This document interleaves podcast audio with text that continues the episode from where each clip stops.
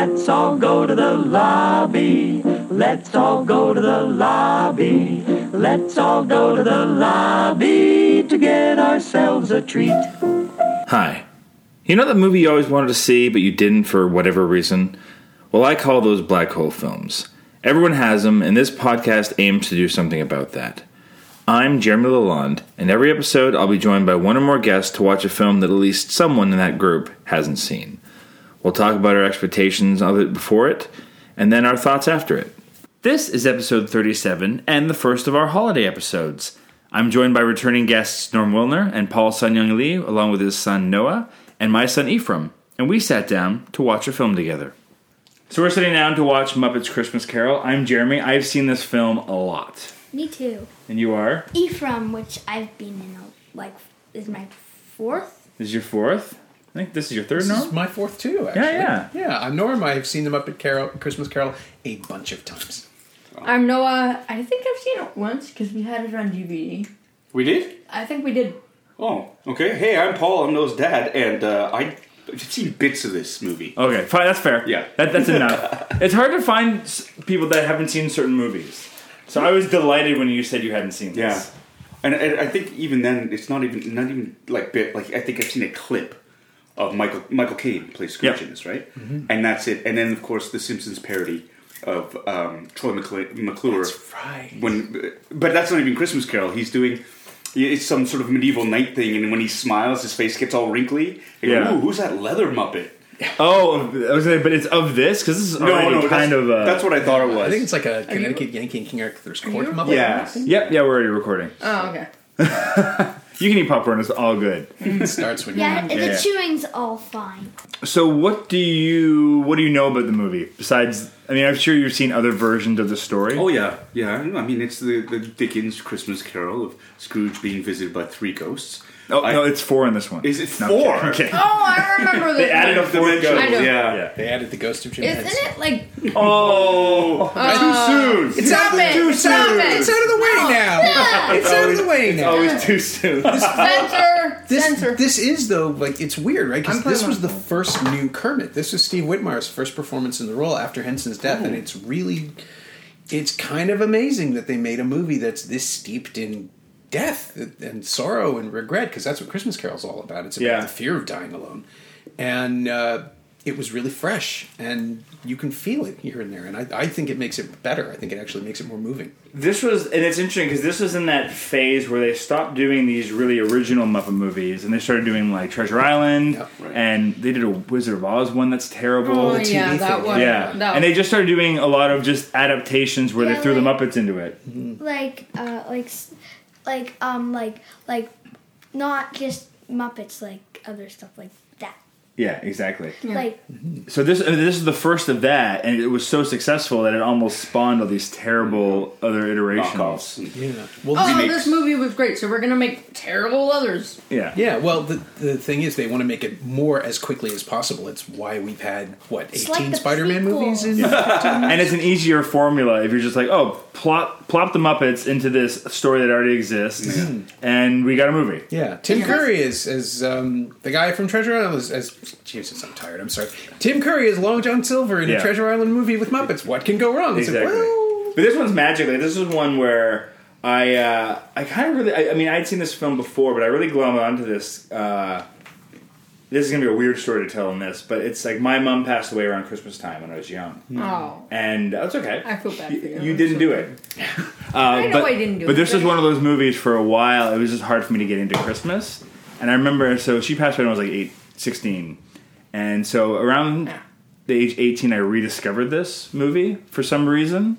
Uh, we were doing uh, Christmas Carol. No, it was the same year. We were doing Christmas Carol at, in our high school play, Okay. and I was playing the ghost of uh, Christmas Present, the jolly one. the jolly one. Okay, not the, the, no, the, like, not the scary one. the, like the, yeah. Yeah, you couldn't watch this the first time. You wanted to turn it off around that part. Yes, it was too much. yes, and it so, was like black, black, black. But it was something about this movie that always got me back into the spirit whenever I'd watched it. So it's kind of like my the beginning of my Christmas phase of the year. Right. So it's it's very uh, I don't know. There's something emotional about whenever I rewatch it. I, it it's a it's a big one for me. um, basically always the second movie is like a bad one or the third. In a series? Yeah, Not always, Like- like- but sometimes. the prequels. The prequels are always bad. Oh, I mean, all the prequels. Yeah. Especially Star Wars. Yeah. Oh yeah. Yeah, yeah. Star Wars, the first three good, but uh, the fir- the The next three. Not so good. what? I liked Rogue Well, One. one, two, and three. They came after. Rogue One doesn't count. Rogue One's, Yeah, one, two, and three. Four, five, six, Technically, it's a Four. prequel. Rogue One's the only Well, prequel four, you five, need. six. One, two, three. Horrible. Well, maybe Yeah. Return of the No, Jedi. we're No, back not another Return of the three, I Jedi. Revenge of the Sith. Force Yeah. Awakens was pretty good. Oh yeah, I oh, yeah. liked all the new ones, and and Last Jedi, Rian Johnson. I'm Oh. in. Yeah, so there. me too. I have not yet seen it, but I'm gonna. I really. It'll have come out by the time this airs, so Oh yeah, mm. really? Wait, this is like. This will come on in a couple weeks. don't break my heart. Rian. Okay. Yeah. All right. Shall, shall we watch a movie? Let's do it. Let's do it. Let's do it. Let's all go to the lobby to get ourselves a treat. All right. So we've just finished watching. What was your first reaction, Noah? You had uh, Uh, my first reaction was uh, when the Ghost of Christmas Yet to Come came in. It was actually kind of more terrifying than I thought it would be. Hence, this is a kids' movie, and that sort of looked more like the Grim Reaper than a spirit. yeah. And I thought what was gonna happen is they were gonna take off the hood and it was gonna be the Swedish chef and he was gonna be like, oh, just you do food. That could have worked. in Would have the- really punctured it. Yeah, that would have helped. Worked. in, in the sense in the sense that he doesn't he's not supposed to speak, Yeah. so you'd still get that aspect of it. And those were human like hands, so I'm expecting like him to take off the hood and be like the Swedish chef. Yeah. But he never took it off, Oh, so no. that's kind of creepy. Well, the first time Ephraim watched it, right? You we had turned the Yeah. movie off. You didn't want anything to do with the rest of it. Um, well, they, um, um, they, like, it was kind of good for the rat not to see that part. yeah. Yeah, they, right. they pointed out that they're gonna leave, Gonzo and Rizzo check out before that scene finishes. but uh, Before it starts. They're like, scary part starts. yeah, but Gonzo says he's like it's, the kids will be fine. It's literature, Yeah, it's culture. I- culture, I- Yeah. right? I love all the work that they put in to put the extra puppets in. Like there are raccoon puppets in the background, there are bird puppets in the background, and they just put all that work into it just to make that one movie. Yeah, Yeah. it's funny how they they never really resolve that. The the whole I, every time there's a Muppet movie, you kind of wonder, well, they're eating meat. Like, Yeah. where does it come from? This is the, there were a bunch of birds, looks There's like the like penguins. goose, They're like, hey, look, it's one. Of yeah, Yeah. And the pe- the penguins actually carrying the turkey at one point. Yeah, Yeah, we're You're all- carrying our dead brother. that's yeah, that's not right. That's the, not right. the thing that really sort of struck me because I think this is the first sort of like uh, adaptation of a, of a, a piece of literature that I've seen the Muppets do. Because before that Yeah. it was like the Muppet movie, and I've seen uh, like the Muppets from space a bunch of times. So this, Muppet Cake. Oh, yeah. Yeah, all this But this is the first one for sure. Well, this is the first one. This is the first one post Henson's death. Yeah, and Yeah. the first one by Disney, yeah, where Yeah. probably cheaper to commission a script based on an existing work. Like Disney always sort of played it safe. And this Yeah. was right during their animation renaissance. It's like, well, if we're going to do a Muppet movie, let's make it a Christmas. Let's make it renewable. Let's But that's it what, what I really loved about it was the, the gravitas they lent, they lent it. It wasn't all. I mean, there were moments of levity, and I get Yeah. it, which is fine, and the songs and stuff. But you know, at the core essence of it, like uh, a Christmas Carol, is is uh, it's a ghost story, right? Yeah. Like you're supposed to be a little bit terrified with the description when Marley comes, or in this case, the two Marley brothers. If the other the other shoe finally drops, it's like, oh yeah, right, okay, that's why you had four ghosts. Um, but and that's what I love about it. Uh, my favorite versions of a Christmas Carol I see on stage are are, are like there's one um, Soulpepper puts it on uh, every year now for the last like five or 6 years. And it's really spooky. I mean, the, the, the narrator comes out and there's a ghost light on stage, and he and it's really kind of frightening. So when the ghosts show up, you're you're kind of on edge, right? And that's Yeah. that's what I liked about this movie was the fact that I mean Michael Caine for that was Right. just, was stunning work. he's great. Like he grounds the whole thing, and he is so in the moment, and you believe every moment of him. Like I, I could just see people saying, "Oh, I'm with Muppets," and just sort of mailing it in. But I he's certainly, so committed. It's easily the best performance in any Muppet movie ever. I think it's the best Scrooge on screen. I really do. I will fight for this because not only is he finding layers in pieces of the character that other, I mean, every other Scrooge to that point anyway had been cast because you want to watch the actor play mean. You know, that's the whole appeal of um, Alastair Sim or Albert Finney. You know, you want to watch them scowl and yell at people. And Caine can do that, but he also really quickly starts finding ways of hinting at the defense mechanisms, at the way that Scrooge's emotional state is always there. The the, the first um, that scene uh, in his past when he starts saying, you know, well, you you you didn't go home at Christmas because you let you get extra work done. Mm-hmm. He's convincing himself, Yeah. Yeah. in a way that no other actor. I've never seen another performance like that where it's always just spitting out the dialogue. Well, you know that is what you do, you know, and and he's like on the verge of tears mm-hmm. really quickly, and it's about an emotional redemption that you can see, and he's he's acting it. He's phenomenal. For me, it's it's it's right when he's back and he recognizes a schoolyard. Yeah. and you see him transported, and he's like, "I know those kids." They're my, and you can see that in him. The And, like, delight. He becomes a yeah, kid. and that for me hooked me right away. Like I saw that, and it was so believable, and it was just right there. Yeah. like all all the the nastiness of Scrooge. Like he becomes so pitiable and so sympathetic in my mind. Like I, I just like my heart bleeds for him because. Right there, I buy in on the journey that he's trying to sell. So Yeah. And he's Yeah. doing it against felt.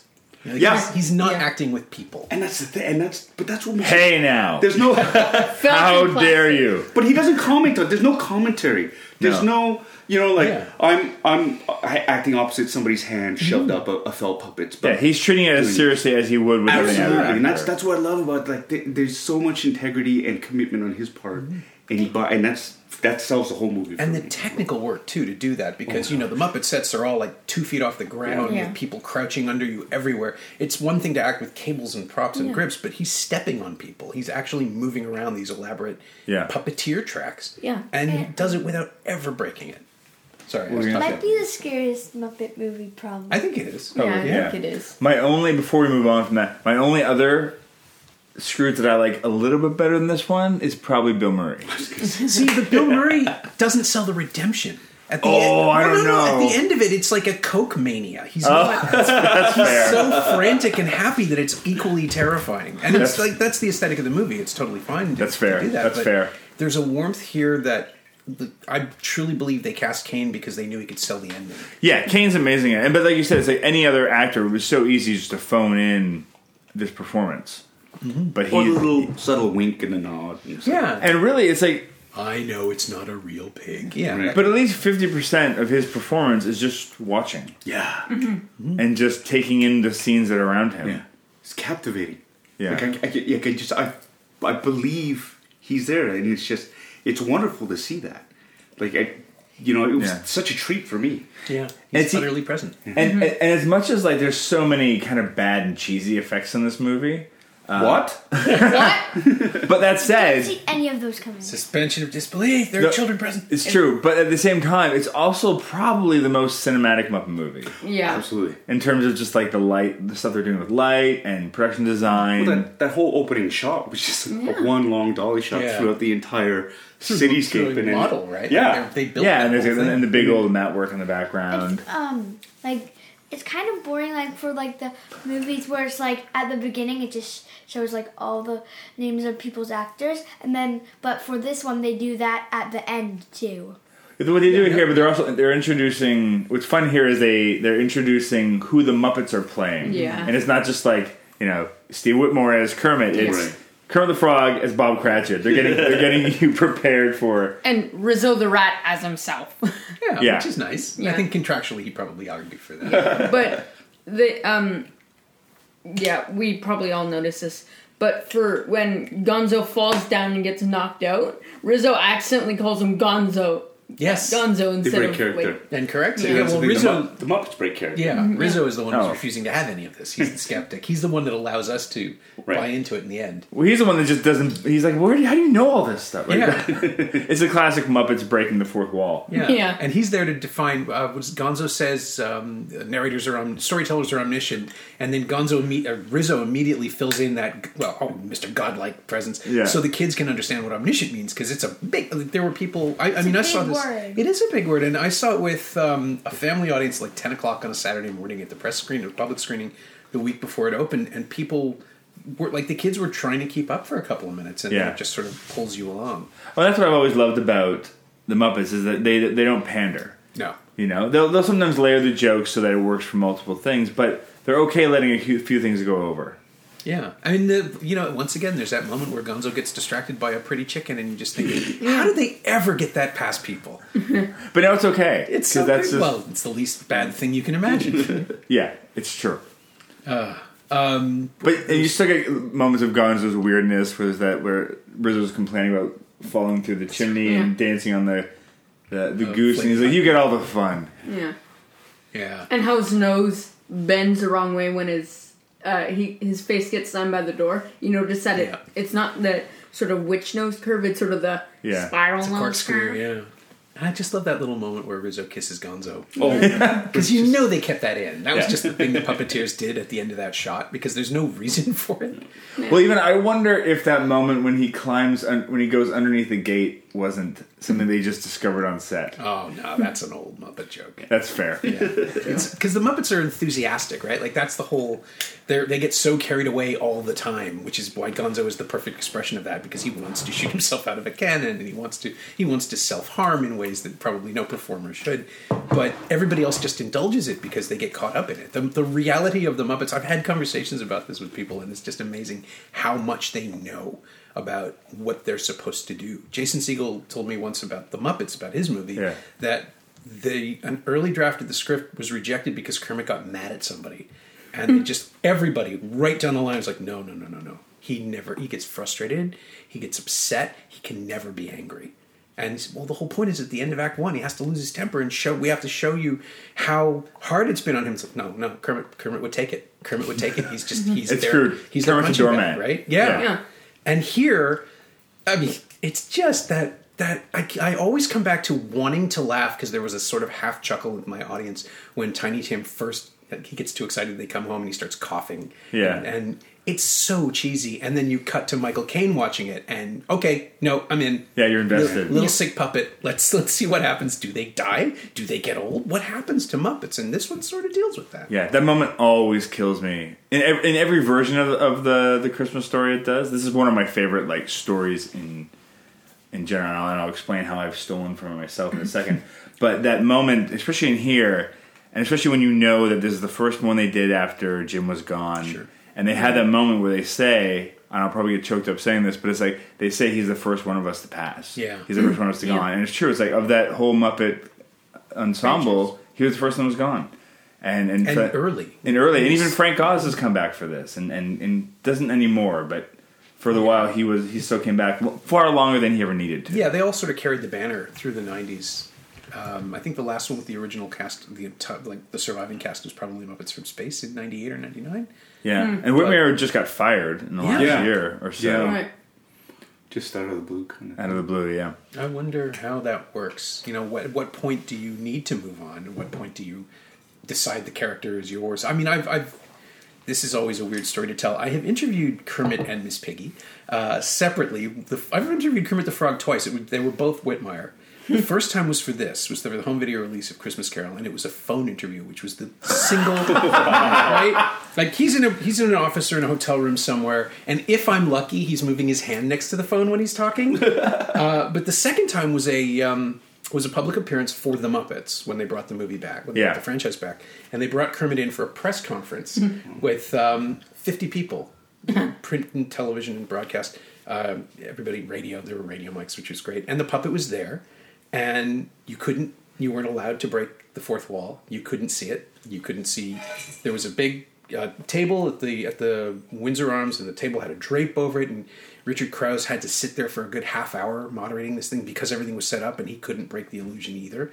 And they couldn't show him moving around the guy under the table. And then Kermit appeared. Just he introduced him, and Kermit, you know, climbs up onto the to sit himself down, and fifty people became ten. we were all just like, okay, he's looking right at me. That's Kermit the Frog. And you buy it. You buy into it so much, so quickly as a cynical 40 something adult that I was. It's just like, no, this is happening. This is actually happening. You want it to be real so hard. yeah. I don't know if you've ever watched on the uh, on all, even the DVD uh, the of the original Muppet movie, there's this bonus feature that's just the screen test Right. that they did before they made the film, Oh yeah. and it's Oh, just I've seen that. you've seen it. Jim Henson Oh, and Frank Oz, That, that, probably a little Yeah. high. Oh yeah. just run around riffing on each other, and there's a point where they get so meta uh, into the puppetry of it. I don't want to ruin it for it. What, because- what about the, the what about when he yells like you have a wire in your yeah, they start they start making they start hurting trying to hurt each other's feelings about how they're not real. it's it gets not dark, but it just it gets very very funny. Yeah, you need to be older when you see that because Yeah. it's wrong to see it when you're little. yeah, yeah, yeah. It's entertaining. scarring. yeah. Yeah. Potentially. Uh, what about you, Eve? Did you notice any, did anything this time around strike you? No. No. No, I kind of forgot what the um what the ghost of Christmas yet to come was like. I kind of forgot that part. That he was the creepy guy again. Yeah. No, no, no, not like that. Like what happens like in that those few scenes. Oh yeah. It's When it pretty gets dark. intense, right? I mean, Yeah. But it's true, and, and Muppets, and that's the one nice thing because it's, it's, the Muppets are so big on undercutting everything, you know. But they literally go, "No, we have to pull Gonzo out of the sequence because we just need to let it sit. yeah. We need to let it play out." and you realize just how i mean un, it's not uncinematic but it's sort of anti-momentum by hmm. the time the film reach the, the film doesn't really have a climax uh, between ghost of christmas present leaving the room and scrooge's redemption it's just a man sitting alone with his mortality Yeah, and really, by the end of the Ghost of Christmas Present, he's Yeah, changed. He's, already changed. By but it's like, no, no, no, you're not changed until you just see how bad it'll be. yeah And you got to see this now. You've seen the good part.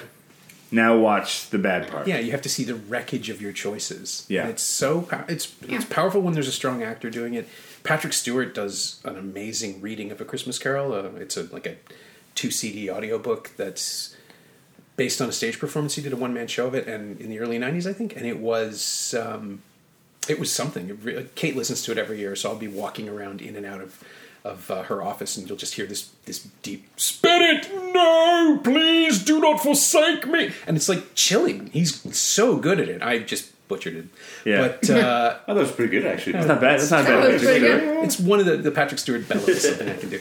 But uh, I actually he was yeah he was amazing and and to see it done with the subtlety that Caine brings to it like he's not wailing and gnashing he's just taking it and crumbling. Yeah. No, it's great. It's a, it's it's one of those ones too. It's like it's so full of great Muppet moments, and they really give everyone a little bit. Like Sam the That's Eagle right. has that great bit Yeah. where he, he gets the British American thing. But even as as they're pa- Oh, yeah. they're, they're coming out of that sequence, And he's he has that throwaway gag about "Don't tip the driver." Yeah, Yeah. What were you gonna say, Ephraim? Um, like him and the Eagles, like he's like, oh, right, um, like uh, what's it? The, the British way and the American way. British, American and he's way. like, huh?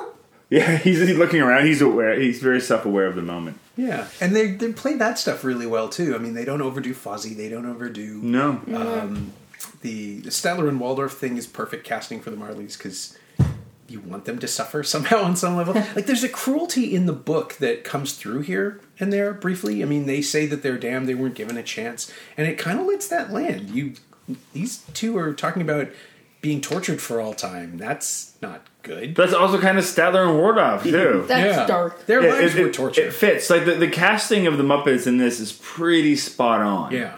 They do a pretty great job of it.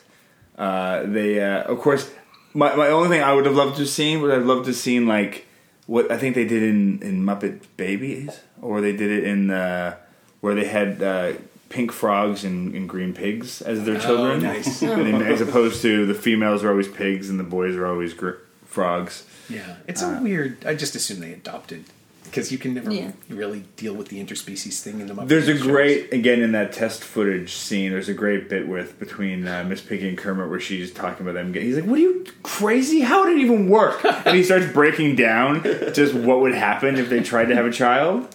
It's great. Yeah, I mean you can you can come up with whatever headcanon you want to explain away these things, but it's just the the whole point of that relationship is that it was fundamentally wrong from the start. Yeah. I think that's why Kermit was afraid of Piggy that that she was harassing him at work, and and somehow over the years they just sort of leaned into it. And it's like, nah, you know what? They can be together. They get married a couple of times. Somebody asked. Um, uh, that of Miss Piggy in uh, in the Muppet press conference. For Muppets Most Wanted, they brought in Miss Piggy instead of Kermit, and the new performer, whoever it is that replaced Oz, um, was saying that uh, you know someone asked Miss Piggy how it is that she, you know, aren't you and Kermit married? Didn't that happen in one of the movies? And she said, well, that was a movie. We were acting. I'm not even going to try to do the voice, but she actually has a whole speech. Like the actor has a speech. Kind of want to hear you do the voice. Uh, no, uh, I, uh, we were acting. No, I can't do it. oh, you tried. I'm very proud Yeah, you tried. I think I- I- yeah, I think I popped an adenoid. It's really hard to do that. The the Miss Piggy, the precision of it is like because Kermit is all about enunciation. You can do that. Yeah. Oh, that's really good. Thank you.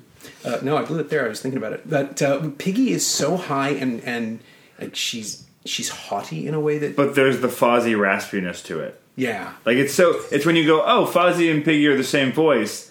It doesn't make sense until you really break down how that voice works. It's like, oh yeah, they're just like just variations of the exact same thing. Mm-hmm. But to be able to do both is quite is quite Impressive. something. It's Yeah. quite something. Yeah, yeah, yeah. the real mind blower for me was figuring out that Yoda and Grover are exactly the same voice. yeah. Yeah. exactly. To the point where now I can't watch. Yeah, you can't watch Grover and not think you should be wiser than this. Why are you flailing? You just Grover's a child. and Yoda's nine hundred years old. Come on, guys, get it together. There's a But it's not far difference. off. There's not really though. Just it's green and blue. Yeah. green and blue. And pauses. You know, like it's it's that. I can do In Muppet bad grammar. Yes, that's right. Yeah. Extremely exactly. bad grammar. Yeah. No, this is easily one. I think I I would probably watch any version of of, of a Christmas Sto- Carol. Hmm. It's I think it's one of my favorite favorite stories of all time. I, I did a bastardized version of it with my first film that Paul was in, the untitled work of Paul Shepard, which is Right. kind of like the formula of this movie, but through a guy visiting girlfriends of Yeah, yeah. relationships past. um, because I love it so much. Yeah, and it's it's weird because it's so anti uh, structure. It is a rock solid narrative. Yeah. it just tells you what's going to happen, and it does it. And even though it's all laid out, you're still caught up in the, that whole journey and that whole process of, of redemption. And okay, I'm going to ask you guys, how Christian did this one feel? Because the book is very steeped Oh, yeah. in. It's Christian. Oh, yeah. Well, how do, what, I'm hmm. curious what you because you. What do you know about Christianity? You've been raised atheist and agnostic. Not that much. Yeah, It didn't. You know what? I don't, it didn't really feel. It felt a bit. Yeah. like, Both my parents. I mean, full disclosure. Both my parents are ministers, right? And so, like, Christmas time is full court press in terms of, you know, the Jesus is the reason for the season type thing. Right. Um, and I didn't really get that. I, like, I, I, the sense that I got was the sort of um, secularization of Christmas, where it's charity, good wishes. You know, um, I mean, the only real thing was God bless us, everyone, which really just was that whole thing. But in terms that's of almost a blanket term around the holidays. yeah, anyway. and that, that's why it felt way more secular than actual than, than actually Christian. And the fact that I mean, that there are hints of it, you know, in terms of uh, purgatory and suffering for, for your past sins, and and that theme is there, but it wasn't really. I mean, yeah. I- Well, I, didn't feel overtly like it was. no, the only place that's truly present is the "God bless us, every one of us," but you can't do a Christmas Carol without that line. No. It's funny though. A lot of the songs come right up to the edge of it. There's the first song about the love of the saints, and we all behave like saints.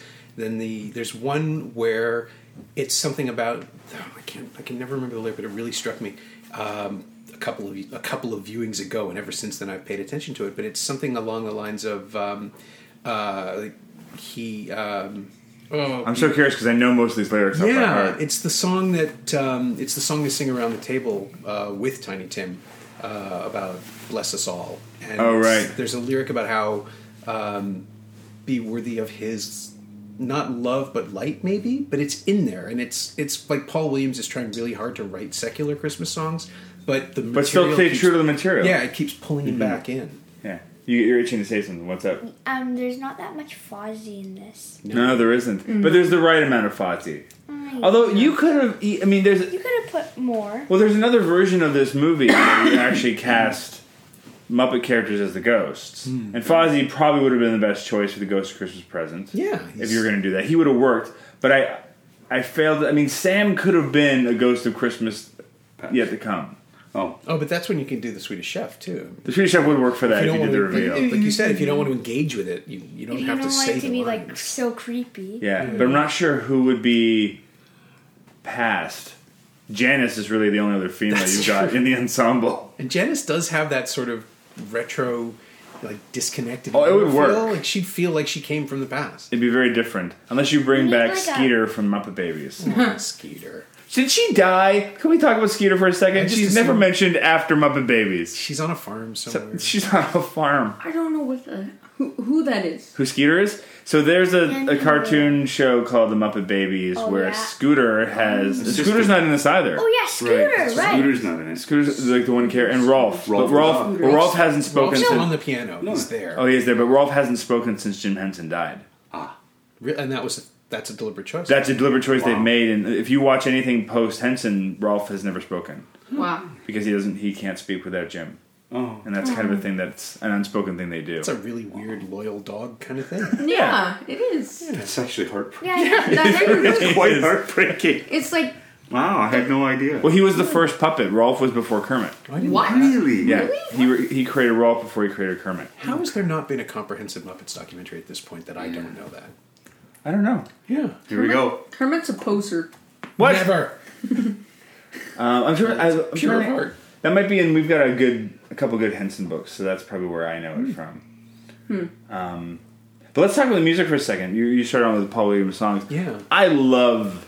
This is, I mean, I love a lot of the Muppets music I like, and songs I they like have. second song. Which one? The uh, the one with Kermit. There's mu- magic everywhere. Yeah. That one. Feels I like Christmas. Yeah. feel- That one's my favorite. love that. I love the Ghost Christmas Present one. Yeah. You know, there when I, we have uh, you know a Muppet playlist on my iPad, and it's like there's ones from this that are on there in amongst the rest of them. You guys were quietly singing along, which is really sweet. Yeah. I, I'm not gonna lie, I kind of tuned out during songs. Oh yeah. Really? I, you know what? It's just I never expected. I should. It's a Muppet movie, right? It- but as soon as they start bringing the song, I go, all right, it's not just a straight retelling of the story, and I just kind of, I, I like the tune sort of gets me, but I, Yeah. I'm like this with lyrics all the time. It's I'll listen to the tune and, and I will, won't pay attention to the lyrics, and I'll talk. Oh yeah, that's that's a fun song. It's like you know what it's about. no, it's like it's about somebody getting this and that. And it's like, oh, don't you listen to the lyrics? It's like, well, listen to the beat. So that's what kind of happened. It's just sort of when that happened, I kind of just sort of check out a little bit and I go, I sort of, I guess I should really pay attention to the lyrics more. I'm missing like big cues. Yeah, they're very soothing. They're pretty simple. They don't they don't necessarily advance the plot too much. Although there's one, I swear, the DVD I have of this movie had unless it's just. I'm so used to watching bonus features Now that there is a different cut. where the the in the past the his lost love has a song Yeah. Um, that's in but they've cut it out in this re-release. I think it was restored for video, so maybe the elements don't exist in high def.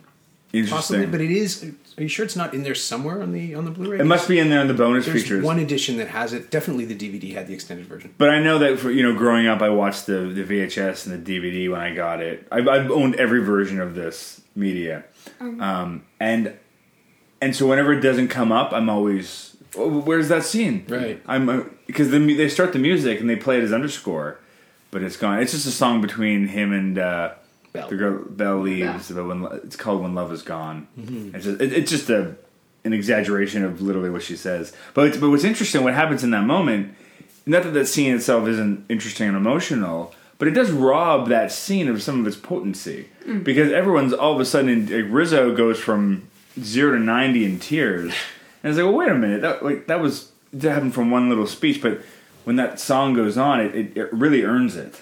Right. Hmm.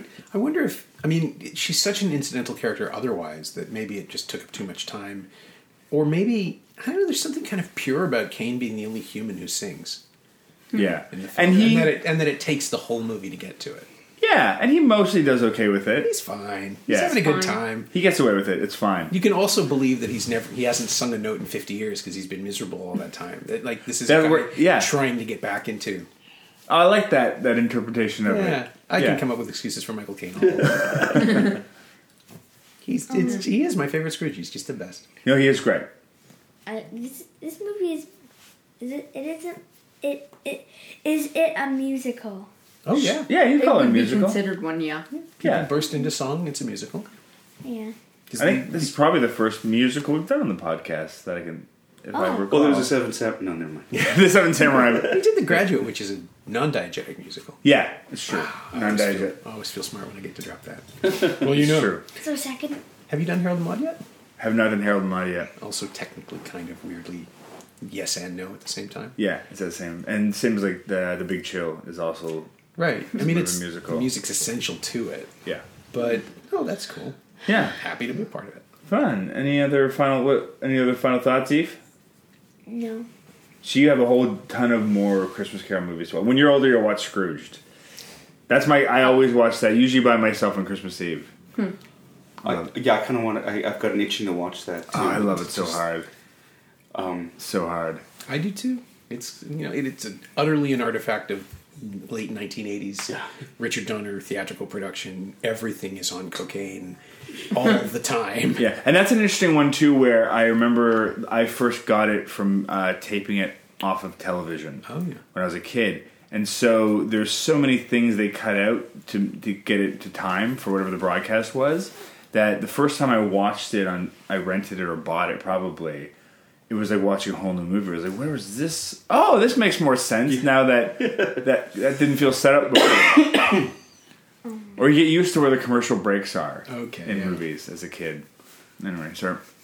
Um, I just wanted to add. I know what it's like to hold a puppet because I have a puppet of my own, and I actually, me and my brother have recorded a bunch of puppet videos. Nice. I have a puppet frog, ironically.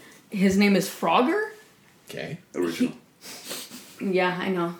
and then my brother's his name is Squeaky, and I know what it's like because I've l- lay, laid down on a wooden floor, creaking around, moving my hand up a puppet's butt. Yeah, it's not easy. It's not easy at all. No, and they have. I mean, now they have they have little monitors with them and that kind of stuff. They, they can so they can see what the cameras see. Yeah, they have a rig set up. If you look at the extra features on Muppets in Space, they actually have, and you can see like the camera sort of breaks that fourth wall type thing, and you see them underneath, and they've got this rig on a, like the mics on their uh, on their heads, but they also have like little rigs with they have the monitors obviously, but they have this whole get up, and uh, it, it's fascinating to see a glimpse into that when you know they pull back the curtain a little bit and you go go in and.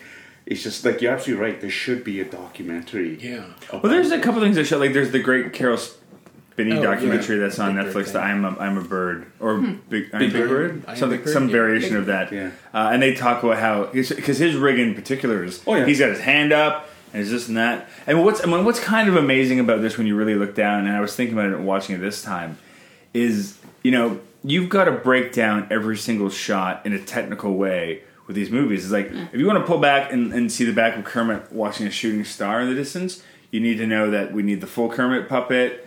We need to have you know the stage underneath to hold it. You know, there's that scene when he's walking with Tiny Tim, the rolling and ground. it's, it's Yeah, got the saw rolling as well. ground. You know, I and still, and, they're, and they're moving the background at the same time. yeah, it's still uncanny to see Kermit with legs. It's not right.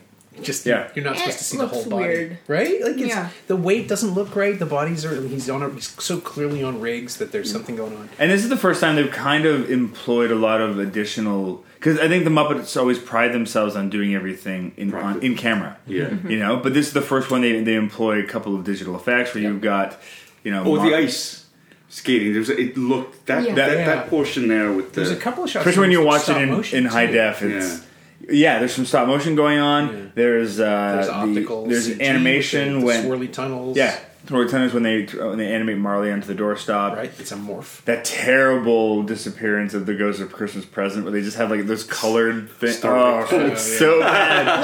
like like first type movie like space. Like they just went screw it. We're we're gonna Yeah. use old graphics. They had they had better technology at this time. They just weren't using it. I wonder. Like maybe it's maybe it's just an insistence on doing things as old school as possible, to the point where you use really terrible effects in a couple of shots, because otherwise it would look too clean. And too But they simple. could have done like what they do these great moments inside the movie. Uh, and it's almost like they, they wanted to try to be fancier, but it doesn't make it any better. Like there's this great Head transition. could just fall off. Yeah, like there's this great transition where they go from inside of Bob Cratchit's house to the grave to the is it to the graveyard, Yeah. but it's just like they just dim the lights. Yeah. and then all of a sudden they're in there, and it's these in camera transitions that are done really, really well. Where it's like, oh, if they just done a little bit more of that. Yeah, or Like- the practical aging of the Ghost of Christmas Present, where just in two shots he's got more gray in his beard and then he's completely white. Just simply a new shot mm. with a different puppet, and you buy it completely. It works. Yeah, Yeah, yeah. Mm, I agree. And it ends with that. Those the Muppet movies tend to always end with those obligatory. How many puppeteers can we get into a single frame? Yeah, it's like that last shot in Labyrinth where you're just watching just felt chaos. There's, you can't even make out individual people, Yeah. but it's okay because it's the, it's that sense of leaving a party. Right, you're just having a good time. It's time to go home. Yeah. It's all felt in plastic. It's all you see. It's a felt in Yeah. plastic cloud. Ping pong ball eyes. Yeah.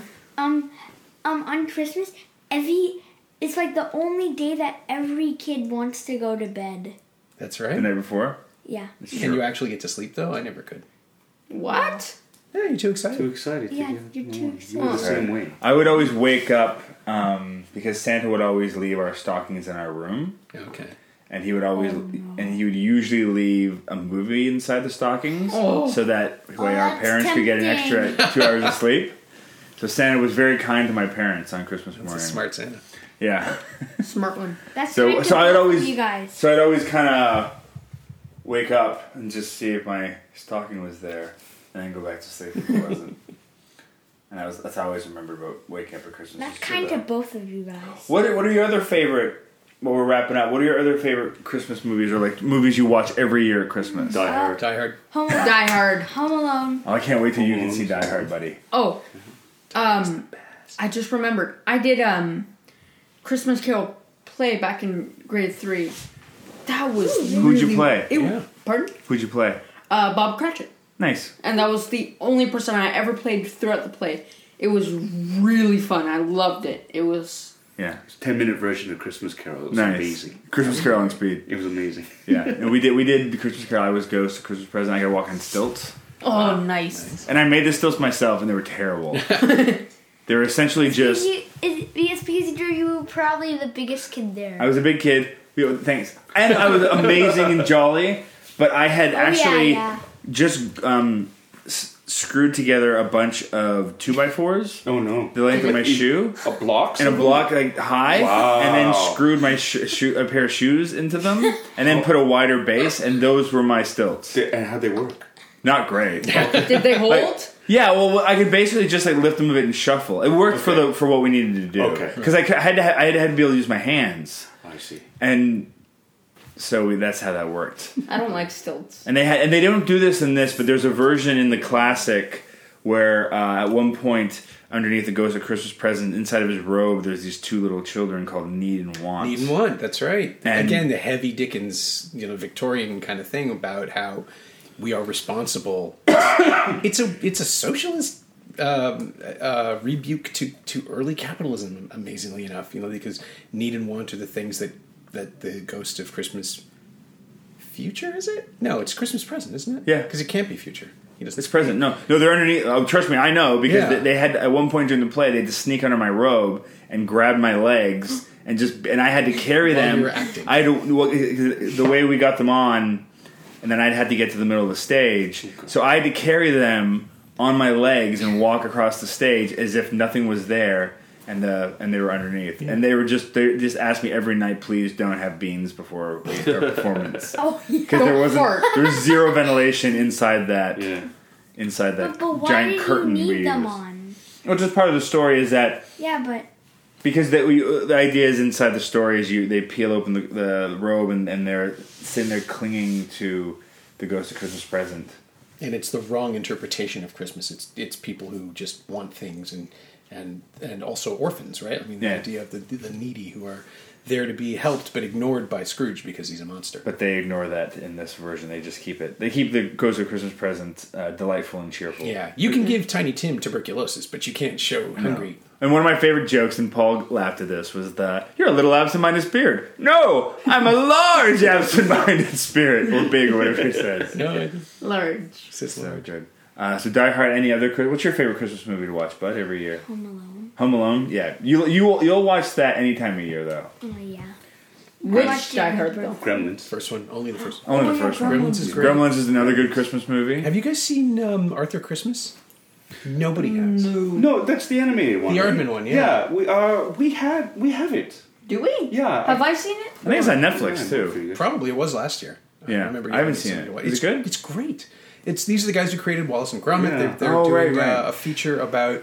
Uh, the idea is that there's a that Santa is a generational job, and the latest one is the latest Oh, Arthur Christmas. Yeah, Yeah, I don't know. because and this is the whole reason it didn't I sell in, it. in North America. It's you have to you have to be English aware enough or British aware enough to know that Arthur is pronounced like father. It's Arthur Christmas. Ah, so it's a pun, yeah. and the pun just didn't land, and everybody was like, "What the hell is this big noisy thing?" And it's like it's a big noisy thing with the voices of James McAvoy, Hugh Grant, Jim Broadbent, Bill Nighy. Oh, wow. And oh, I forget who plays Mrs. Claus. Is it Imelda Emma Staunton? no, it's it's an older actor, but it's perfect casting to the Okay, internet. great. and it's just it's just marvelous. It's, Yeah. it's the one that I come back to now. IMDb. We love Elf. Elf is good too. Yeah. Elf is a great one that we like to watch. The Oh. Santa Claus. The Santa Claus. A Christmas Story. We're forgetting about That's that. right. Oh yeah, you first watched uh, the Santa Claus last year. I think it was the first time I Yo, showed you shoot guys. your eye out. Imelda Yeah. Staunton. Imelda Staunton. Okay. That wasn't the one, yeah. Oh, yeah, well, So, I remember. I, a don't, What's Mike movie Lee, called? a Do they Lee veteran still- is doing this, Yeah, yeah. ca- this cartoon. I remember growing up that there was always one television station that just played a Christmas story on repeat. TBS. Yeah. TBS. Do they still do that? I assume Wait, so. um, what else is there to do? what's that um movie where he's like, um, where uh, the guy like this kid wants like um, this like The Red uh, Rider BB gun. yeah. That's what we're That's talking Christmas about. Story. Christmas Oh, story. right. Yeah. It'll shoot your eye Yeah, you saw that. We watched Well, that. you're right. Mm-hmm. Yeah, and, and I'll say it stands up for kids now. Like they were laughing their butts off watching it. They loved it. I double dog dare you. Yeah. From the director of Black Christmas, it's always amazed me that Bob Clark made both of those. Yeah. and what have you done that happened in that movie? Oh no. Shot as I am. No. You did not shoot your eye out. Good. What? You, your, tongue, your tongue stuck to a pole, Oh, right? Oh, No. Yeah, he did that. I got my 'Cause tongue I- On stuck to a purpose. He did it on purpose because I told him that it happened to Oh, my mom when she was young, and so he wanted to see if it would actually happen. It happens. I did it in SK. That's the thing. As soon as you, as soon as you middle drop that little that little idea, there's something so like self-destructive about it. Because like, 'cause I look at polls every once in a while, and kind of go, hmm. I mean, I stop, Ooh, but I mean, I can totally get why if if you were a kid, you'd be like just absurdly curious, morbidly curious, Yeah. to see if it actually worked. But Because um, every. Oh, Dumb sorry. and in the in that movie, um, I don't know why they call the fire because that's not going to help. Oh, the fire the fire department. Yeah. Yeah, what are you gonna do? Well, they They actually yank him off. Yeah. It's the worst way to do it. You Yeah. yeah. No. There are hot things around the fire Just department. use They might the- the- Hair Warm dryer. water. Get, get a couple warm water. A couple of water. Like you're out there, you can wait a little bit longer. But, save but your the time. worst Not going part when I stuck my tongue to the pole, I, I just ripped it off. Wow! Ah! I got my tongue stuck to like a SpongeBob popsicle, like one of those really old ones, and it got stuck there. And it was during the summer, ironically. Sure. And I was I've just holding it there. I was waiting for It'll pop melt off, blow yeah. out. You just have to wait it out. Yeah. But it's so boring. It's so boring, and maybe this one time But at least turn into a flavorful. cartoon. But at least flavorful. Where you- usually the pole has a little bit of rust on it, probably. Oh, yeah. It's very metallic. Yeah. It's very Did metallic. It has that core-like taste. Yeah. It's how you learn about tetanus. It's not great. Exactly. Yeah, I had that moment too. I was, I remember being a kid and just almost wanting to do it, but then But remembering didn't. you did do it. Yeah, I remember So that. the it- new generation is braver did it than we ever were. of That's what true. this is about. it's so funny. Well, All I would right. say braver. Well, thanks for helping me kick off the Christmas season, guys. The holiday season, I should say. I've in already watched Home yet. Alone yesterday. Home Alone 2 yesterday. Yeah, yesterday we had a, a recovery sick day. Mm. Wow. Well, In New York. Funny enough, The, it's, pay, the payoff for that movie is way higher too. Like they really up. I remember watching the, the original Home Alone with my my youngest, and he's just like waiting and waiting, and he's like, "What? This? Why is this exciting? Why? just just What? wait for it." And that last half hour was I've never seen him. He lost his mind. He was Oh. laughing and rolling around. So whenever we want to watch it again, or if it's on TV, he just wants to go to the end. I said it's called the payoff. Like you have Yeah. to sit For the second one or the first one? for the first one, and then the second, second one, one. like it starts off with like him up there whipping bricks down, yeah. and uh, I, I didn't think they could improve on the, the payoff for the first one, but the second one they just Oh.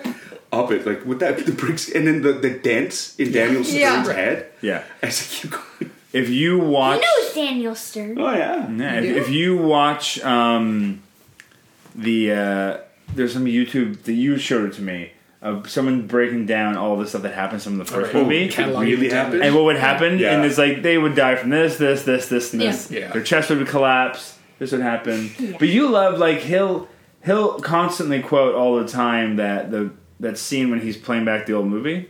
Oh yeah. Yeah. The Keep the Keep change. your change, you You filthy filthy animal. animal. Jinx. pickle jinx. Okay, no jinx on a roof. Oh, true. You gotta converse it nowadays. Mm, The you lingo. The rules are so scary. all right. Has, then, has thank- anyone ever seen like Home Alone 3 or 4? I saw the No. third one. Don't No, it's watch bad. it. I had to review it. It came out on video when I was. Worst thing in the world. Yeah, I've it's heard just that. like guys, don't. I've avoided them Aren't like the they gonna? plague. Aren't, isn't a fifth one happening or something like that? I'm surprised they haven't rebooted. Like I I'm feel. sure they will. Oh, Eventually. I don't know.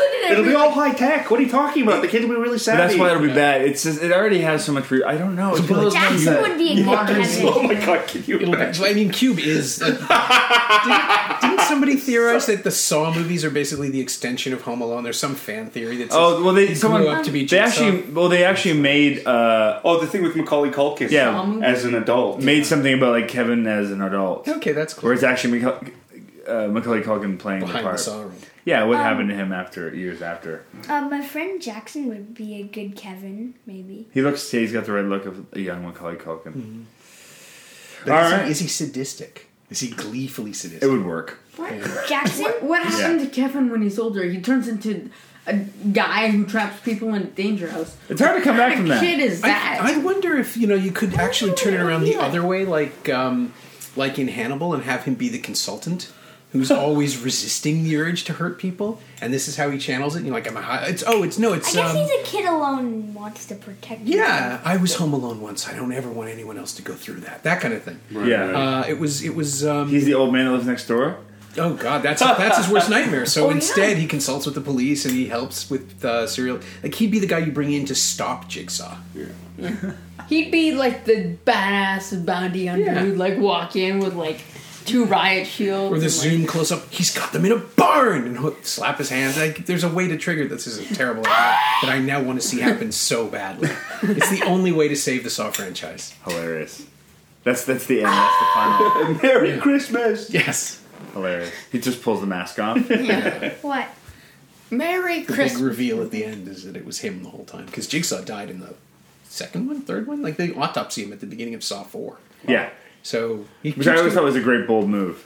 Oh, um, uh, sorry, but uh, there was spoilers, so Yeah, we're spoiling a lot of stuff. um, It's a Saw movie. No. Eh. I I did that when we did the podcast for Return of the King. I I, I called spoiler right before. Yeah, it's okay. I think people wa- listening to this generally have have watched the movie before. I think it's okay, but but I also don't think anybody listening to a show about the Muppet Christmas Carol expected it to turn into Saw. no, and that's a Talk- great place we're to get about out. All Yeah. these other movies when we're focusing on one movie. All right. Well, thanks for coming, guys. Pleasure. This was great. Thanks for joining us for Muppets Christmas Carol. As I was putting my son to bed tonight after the record, he said something I wish he would have brought up on the podcast, and that he, he said that in his brain there's this line in between the movies that Jim Henson made and then the ones that were made after his death. And, and I would, lo- would loved to, him to expand on that. And so if I ever get him to do another uh, Jim Henson Muppet type movie, I'll make sure we, we include that conversation. Well, thanks for joining us. And if you like the show, please subscribe to the podcast and spread the word about it. You can find me on Twitter at LalonJeremy and on Facebook, check out Black Hole Films. Leave a review there or on Apple Podcasts or wherever it is that you listen to this thing. And until next time, go watch something you've never seen before. Thanks. Let's all go to the lobby to get ourselves a treat.